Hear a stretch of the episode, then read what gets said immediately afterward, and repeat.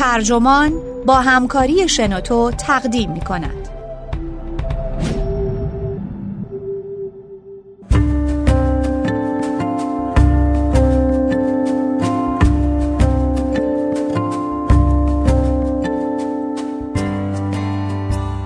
استیو جابز پدری که زندگی دخترش را جهنم کرد نویسنده ملانی ترنستروم مترجم میلاد اعظمی مرام. منبع نیویورک تایمز. ترجمه شده در وبسایت ترجمان. گوینده الیاس گرجی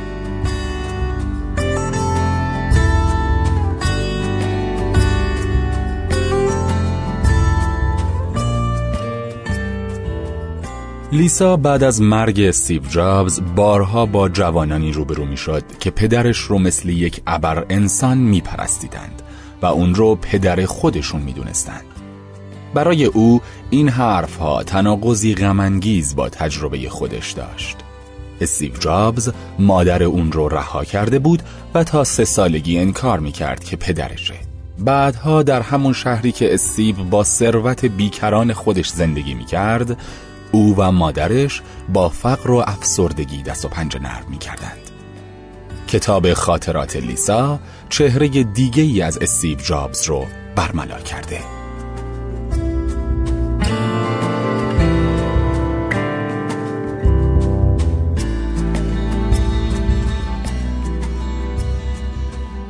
اسطوره استیو جابز نابغه هنرمند سنت شکن ابرمرد نیچه‌ای پیشگام انقلاب دیجیتال که زندگی خانگی ما رو به نحوی متحول کرد که خداوندگاران انقلاب صنعتی شهرها و کارخانه ها رو متحول ساختند.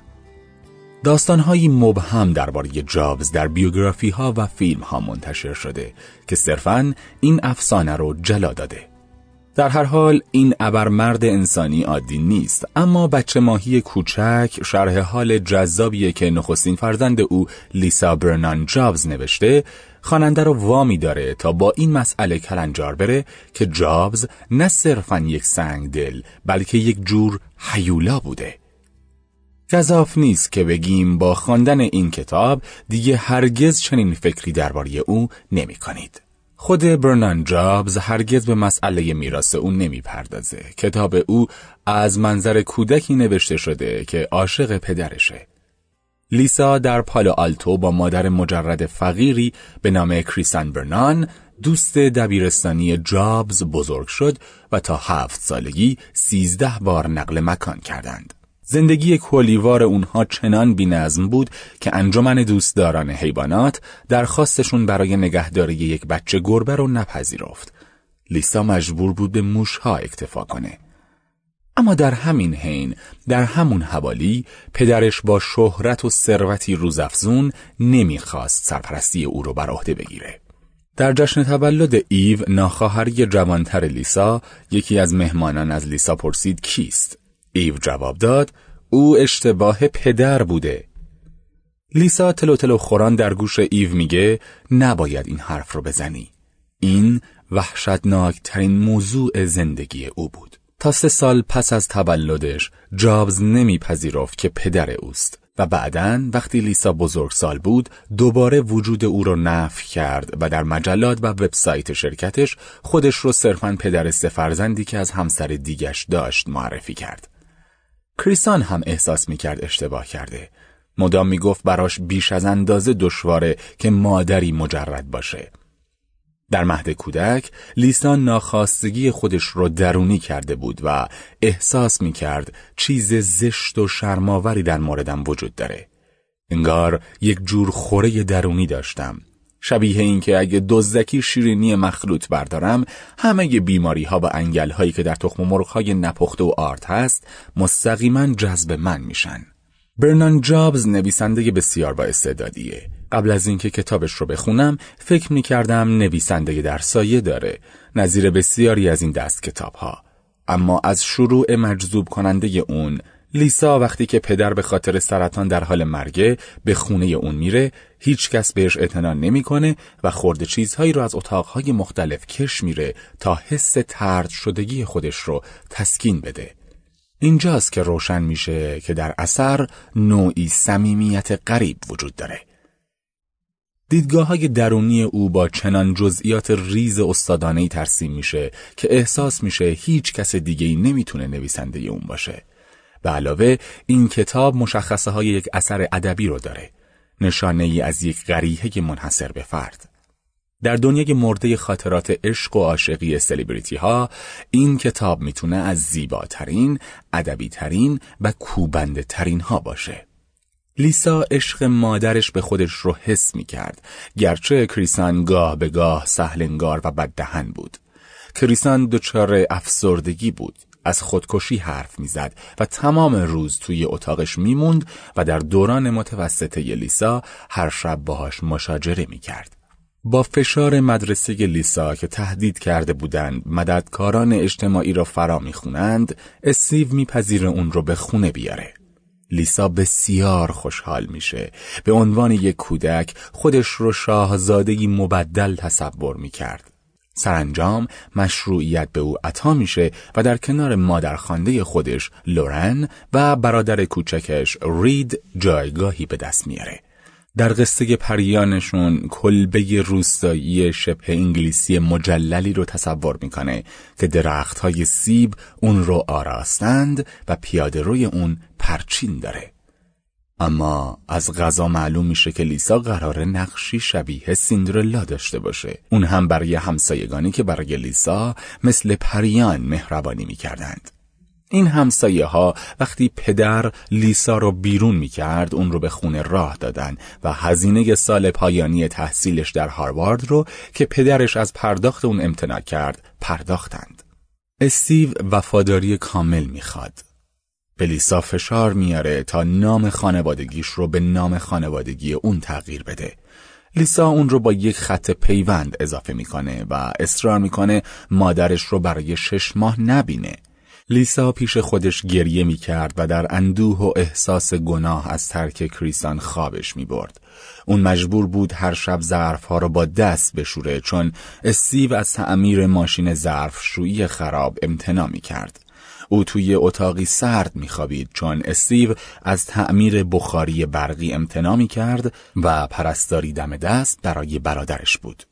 وقتی پدر و لورن اون رو دعوت کردند تا در یک عروسی مجلل در ناپا به اونها بپیونده هیجان زده شد.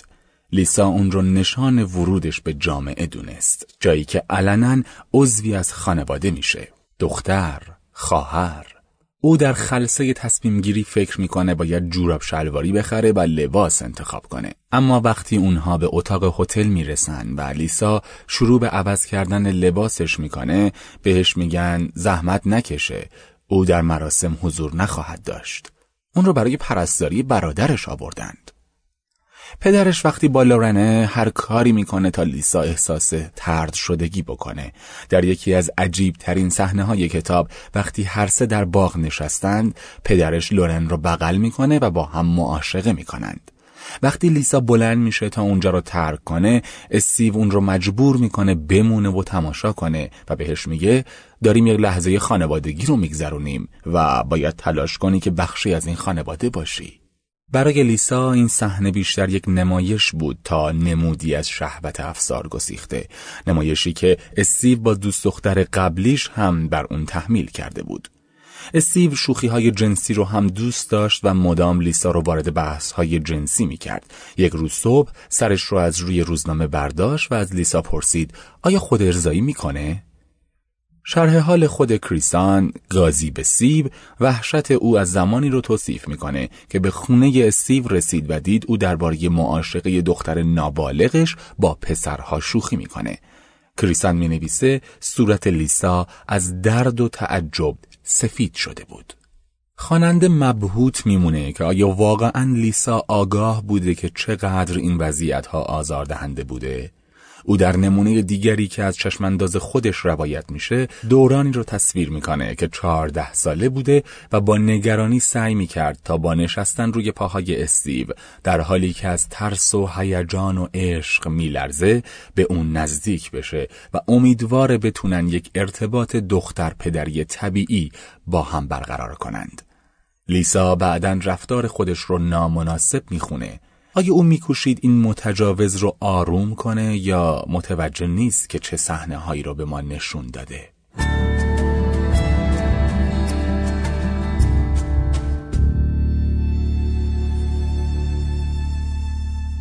لیسا ناامید از اینکه نظر مساعد نامادریش رو جلب کنه برای اون خودشیرینی می‌کنه به امید اینکه خصلت بردوار اون شفقت، ترحم یا عشقی در اون برانگیزه و او همون دختری بشه که مدتها انتظارش رو میکشیدند.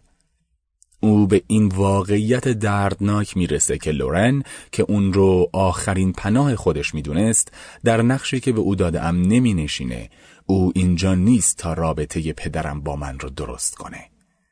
شرح حال لیسا با توصیفات پیشین از استیو و خانواده جابز تقابلی آشکار داره.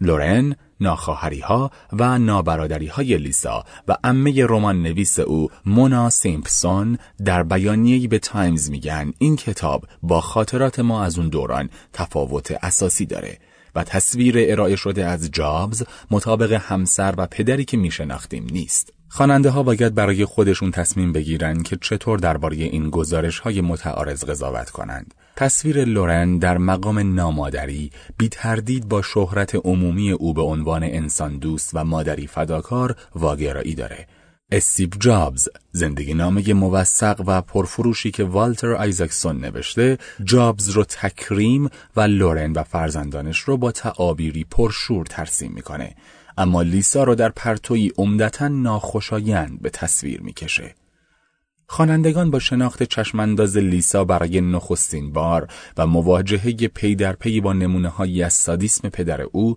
ممکن است درگم بشن و فکر کنند مشکل این مرد چیه؟ با این حال لیسا در مقام نویسنده درباره آسیب شناسی پدرش گمان زنی نمی‌کنه بلکه بر تجربه کودکیش متمرکز میشه سعی می‌کنه بفهمه چرا علائم تربیت، رضایت یا ملایمت ناچار با تعرض، خشونت و تحقیر همراه میشه. او در تفریگاهی در هوایی با ترس نگاه می‌کنه که استیو یک توتی رو دست میندازه. خورده نانی رو جلوش می‌بره صرفا برای اینکه وقتی توتی به اون نزدیک شد اون رو بقاپه. توتی یاد نمی‌گیره و نمی‌تونه یاد بگیره. بنابراین بارها به اون نزدیک میشه. پدر گاه و بیگاه رفتار تحقیرآمیزی با اون داشت. او ویژگی مرموز بودن پدر را می‌گیره. رعشه ای که از دیدن عکس او در مجله ها حس می کرد تأثیر ذکر نام و ابتکار او این حس رو داشت که شناختن او یک امتیازه ولو امتیازی خطرناک. لیسا به یاد میاره که استیو با پرش سیاه رنگ روبازش به خونه کوچیک مادر او میآمد و او رو که توی آسمون ها پرواز می‌کرد به اسکیت بازی در اطراف محله می برد. گاهی استیو اون رو مجبور می‌کرد سوار شانه هاش بشه.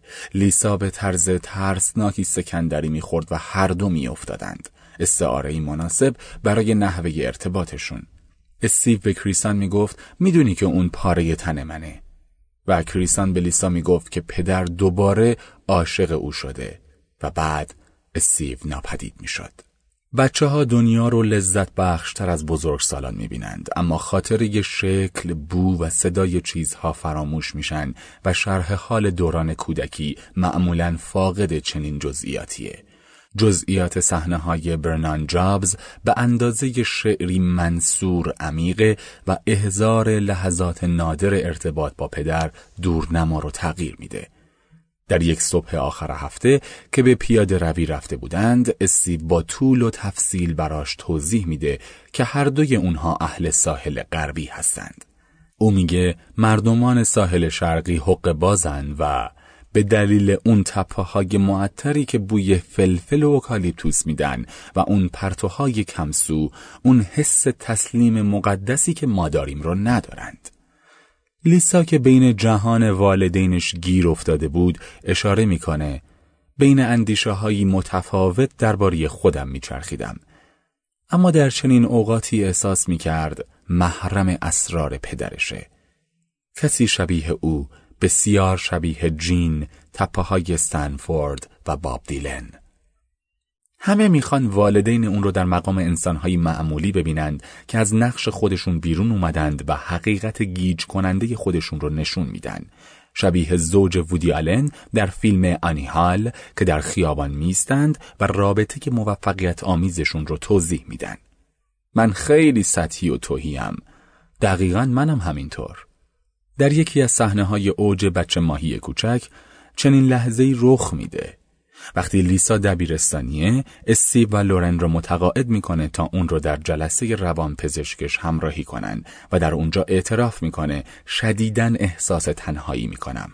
سپس به امید اینکه دلشون رو نرم کنه زیر گریه می‌زنه.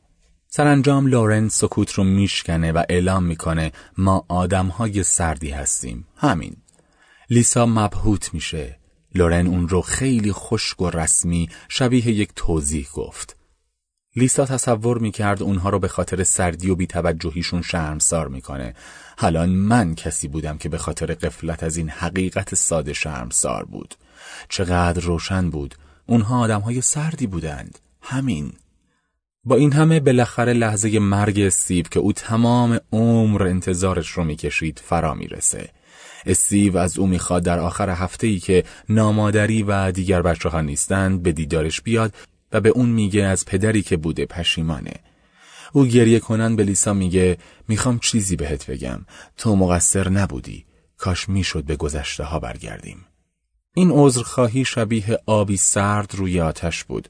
اما وقتی لورن برمیگرده و لیسا سعی می‌کنه درباره اون گفته باش حرف بزنه که چقدر مهم احساس می‌شد پاسخ لورن کوتاه و گزنده است. حرفای دم مرگ رو باور نمی‌کنم. همه ما اسطوره خودمون رو از استیو جابز داریم. سیلی از عشق، قدرشناسی یا احترام نسبت به کسی که به ما ابزارهایی داد که برای بیانمون از اونها استفاده می‌کنیم.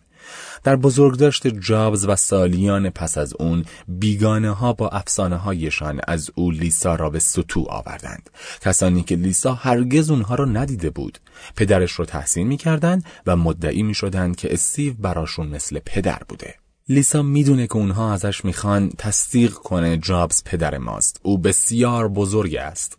لیسا که اسم خانوادگی اون رو یدک می‌کشه و مجبور بود با واقعیت خورد کننده کمبودهای عاطفی خودش زندگی کنه به یک معنا به نحوی منحصر به فرد از اون استور محروم بود. اما پس از مرگ استیو کریسان اصرار داره که روحش رو احساس می‌کنه و به لیسا میگه روح او دنبالت میاد و بسیار خوشحاله که با توه. او می‌خواد با تو باشه به قدری که پشت سرت راه میره. شبیه کسی که چشم انتظار محبوبشه از دیدنت خوشحال میشه. لیسا در آخرین سطر کتاب می نویسه حرفش رو باور نداشتم اما به هر حال دوست داشتم به اون فکر کنم. پرسش نهایی برای همه ما اینه که چه تصویری از پدرمون رو به خاطر میسپاریم. پدر ما چهره درونی شده ای که برای به خاطر سپردن انتخاب می‌کنیم. لیسا که واقعیت پیچیده تجاربش رو زیر رو, رو می‌کنه در نهایت آزاده که اسطوره خودش رو بگه. خیال پدری که آرزویش را داشت او را قادر ساخت تا پدری که داشت را زنده نگه دارد.